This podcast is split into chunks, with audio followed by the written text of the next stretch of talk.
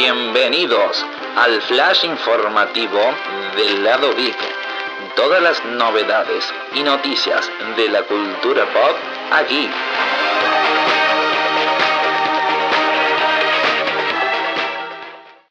Bueno, bueno, bueno.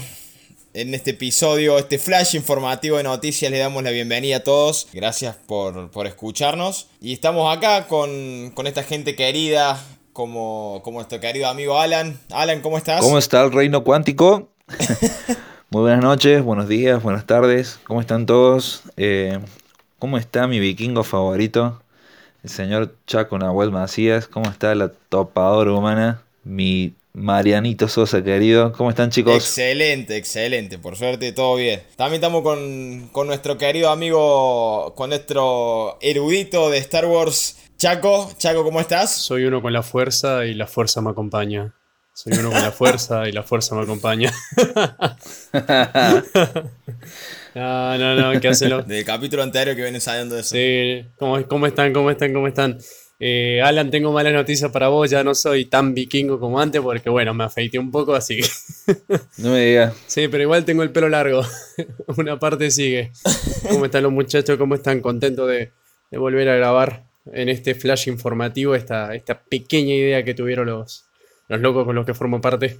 Así que cuando usted diga nomás. Ew, tremenda, tremenda intro de, de, acá de nuestro querido amigo Alan. La verdad, increíble, gran idea para darle la bienvenida a todos ustedes a este flash informativo. Bueno, hoy arrancamos con varias noticias que fueron surgiendo durante este, este último tiempo, en este último mes. Y arrancamos por la noticia de la semana. Va, ¿qué digo de la semana? ¿Del mes? No, del mes no, del año, que fue la presentación del juego de Miles Morales por parte de Sony, lanzando la PS5 con Insomniac Games por, por detrás. Armando todo esto, que la verdad eh, va a ser una expansión de, del juego anterior, como fue Spider-Man para PS4 en 2018. Y la verdad que a todos nos dejó asombrados porque se venía rumoreando que se iba a lanzar una, una secuela del juego de Spider-Man, pero que lo hayan lanzado Miles Morales, la verdad, nos dejó a todos anonadados. ¿Vos, Alan, qué opinas? Sí, yo vi el tráiler, la verdad, eh, buenísimo, buenísimo, me encantó, me encantó. Eh, muy poderoso, muy... La verdad, la verdad me encantó, me encantó. Este personaje apareció el 11 de agosto de 2011 cuando Ryan Michael Bendis lo creó, lo largó, mucha gente lo, lo ninguneó y, y, no le gustó el personaje. O sea, muchos decían cómo, cómo iba a matar al Peter Parker original y iba, iba a poner un personaje afroamericano. No le gustó a nadie. Y que hayan pasado ya nueve años. ocho años y tenga la verdad la fama que tiene hoy en día, lo que hemos, hemos estado viendo en, con Sony, en el universo de, de Sony, bueno, y ahora la PC5 es la verdad que genial. A mí me encanta el personaje, la verdad. Tiene, tiene mucha, mucha, mucha fuerza. No, la verdad, tremendo. Tremendo, tremendo. Bueno, vos, Chaco, que has jugado la Spider-Man de PS4, ¿qué, ¿qué, te pareció esta noticia? No, el, me parece muy, muy buena, muy buena porque para el que no jugó, Miles aparece en el juego desde como darle un inicio, como eh, un flash al inicio de, de Miles y me parece que va a ser un personaje que va a sumar muchísimo. Va a ser un juego separado, no es que va a ser como un DLC, sino que va a tener su propia versión. Perdón si lo ibas a decir, Topa, no me contuve.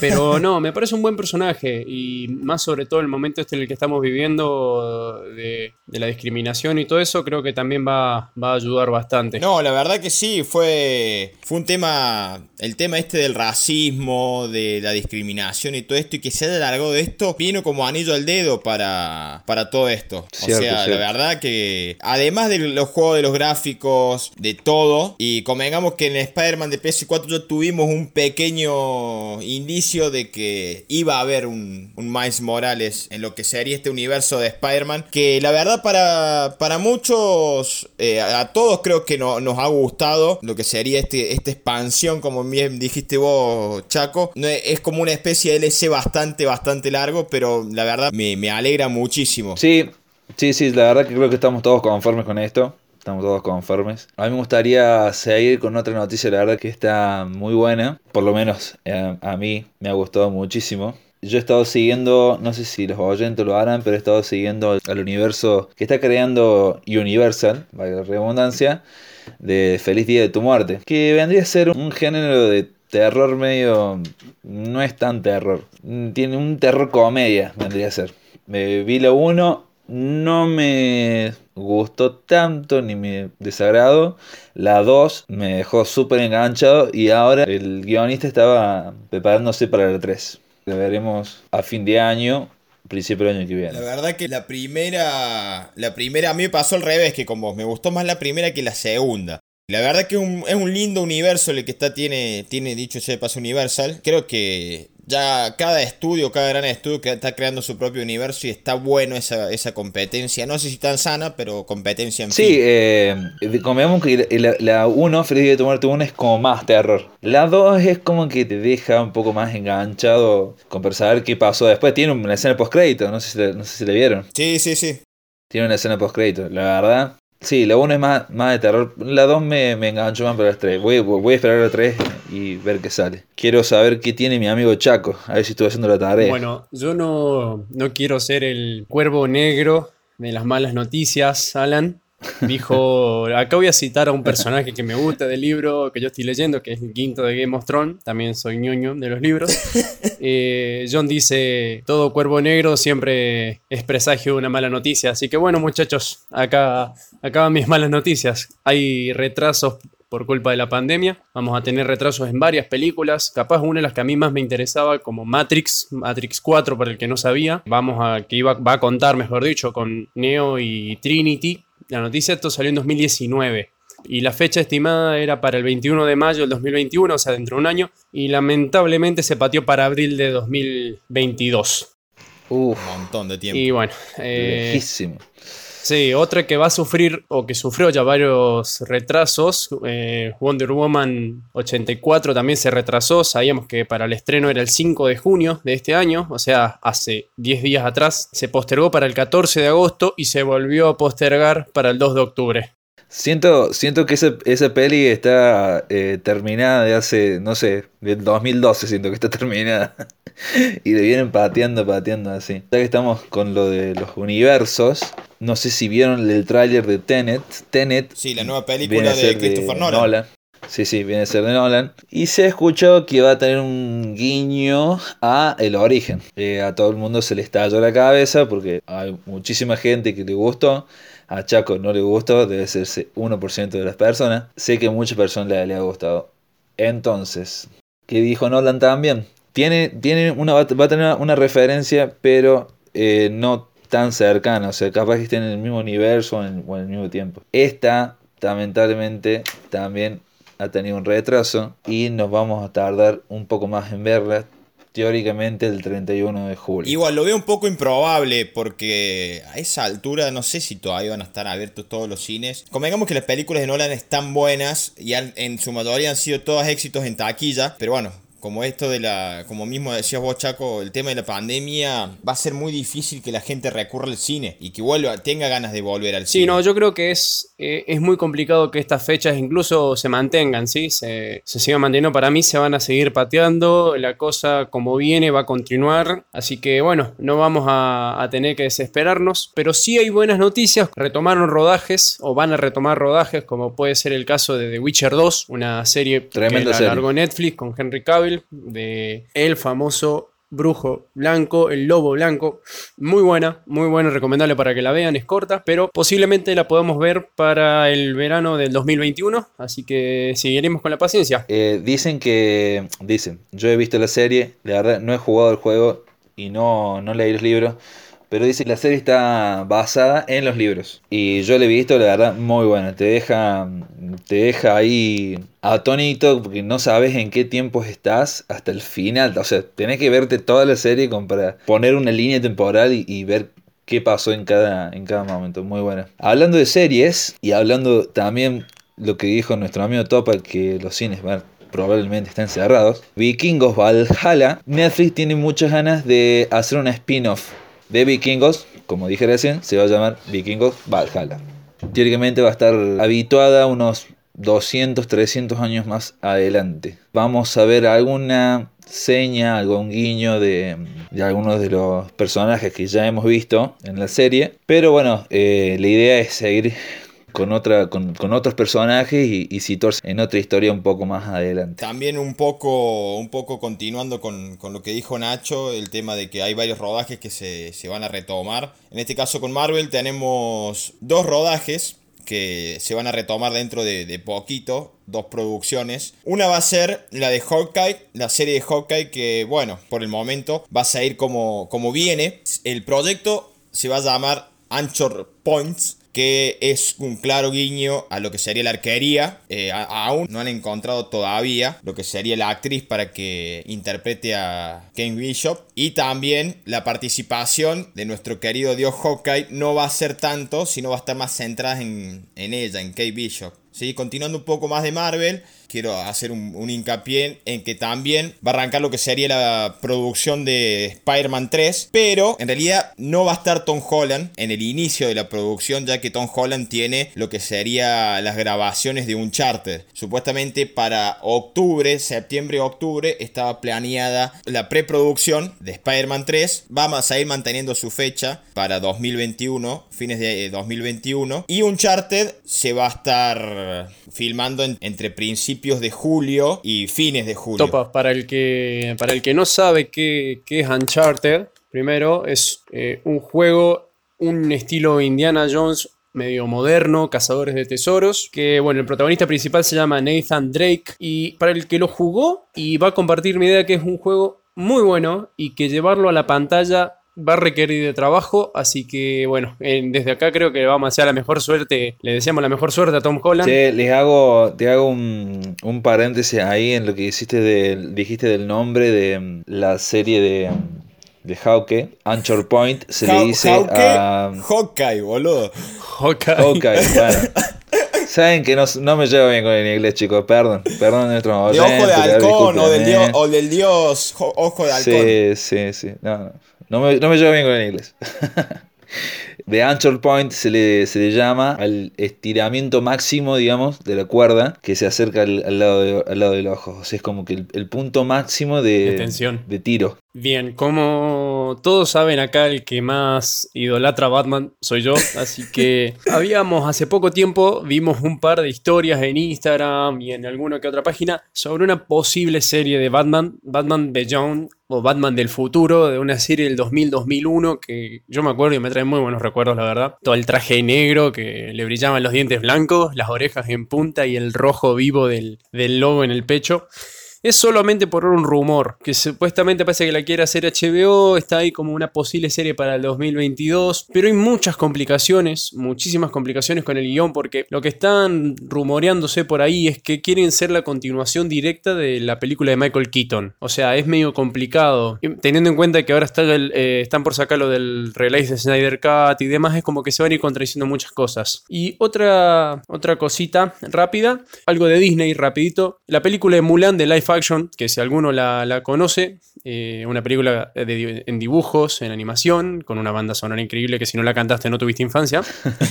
eh, por ahora mantiene la fecha, es lo raro, es la única película que están manteniendo la fecha para el 24 de julio del estreno. Y Disney no está diciendo nada, pero yo creo que en cualquier momento tira la noticia y bueno, otra película más al retraso. Ese, ese, es un tema para hablar largo y tendido con respecto a la live action de Disney. Totalmente. Me voy, a, me voy a, plant, a, plantar acá y no voy a decir nada más que eso, pero es un tema a charlar, le digo a, a nuestros queridos oyentes. Bien, de mi parte, yo quiero también, siempre hablando de, de Marvel, de, desde mi punto de vista, James Gunn confirmó hace poco, casi nada, que iba a ser la próxima película de Guardianes de la Galaxia Volumen 3 iba a ser la última película con los guardianes originales. Tanto como Star-Lord, Gamora, Drax, Groot. Yo soy Groot. Entre otros, no iba a ser la, la última formación de los guardianes en general. Eh, y eso hace que la verdad mucho se nos caiga una lágrima por, por la nostalgia. Y ni hablar que, que había gente que no, no daba una moneda por, por los Guardianes de la Galaxia, ¿no? Yo voy a poner mi punto de vista acá y para mí es una de las mejores películas que tiene Marvel. eh, mejores películas individuales, podría decir. De las mejores bandas sonoras. Marvel tiene buenas películas, pero, pero en banda sonora esta película, las dos, guarden una de versión 1 y 2, se van muy buenas. Es más, hasta inspiran a nuestro canal. Claro. Yo tengo algo más para, para contar sobre el tema de las series. Tenemos para los fanáticos de Umbrella Academy, para Academia Umbrella, le voy a decir así, así no reniego más con el inglés. Para Academia, de Academia Umbrella va viene la segunda temporada el 31 de julio de 2020. Esto viene por Netflix, gente, así que no va a haber retraso, supongo. Eh, en lo personal he visto toda la, toda la primera temporada, me gustó. Hubo watches en el medio, pero tiene un final bastante, bastante, bastante, bastante bueno. Chaco, ¿tenés algo más para, para aportar? Sí, yo para, para agregar solamente quiero hacer una, una pequeña, un pequeño guion que es esta semana se festejan los 27 años, 27 años muchachos, del estreno de Jurassic Park 1. ¿Saben lo que son 27 años? Yo tengo 28, tuve una vida. Increíble, increíble. Creo que yo puntualmente creo que Jurassic Park 3 fue la primera película que fui a ver al cine. Todavía me acuerdo. Linda película. Yo, sinceramente, lo que es Jurassic Park y Star Wars me parecen son la madre de la cultura la pop. La verdad, Jurassic, Jurassic Park para mí fue fue una, una gran película, una gran película. La, primera saga de Jurassic Park. La segunda parte con, con este nuevo director, o sea, con esta nueva camada, la verdad en lo personal no la vi, así que... La nueva trilogía. Y bueno, un poco ya cerrando lo que sería este flash informativo de noticias. Escuchen con atención, oyentes, porque Alan tiene algo muy, muy interesante para contarles. Bueno, eh, el domingo que viene, chicos, como es el Día del Padre, eh, el lado geek sabe que quieres quedar bien con tu viejo, así que tenemos un sorteo en Instagram que si no nos están siguiendo, vamos a ir a su casa y lo vamos a raptar y lo vamos a volver después del Día del Padre. Pero si no lo sabían, y hay tabla, pero si no lo sabían, está perdonado, ¿no es cierto? Nuestro Instagram, por si los que no nos siguen, es arroba el lado geek.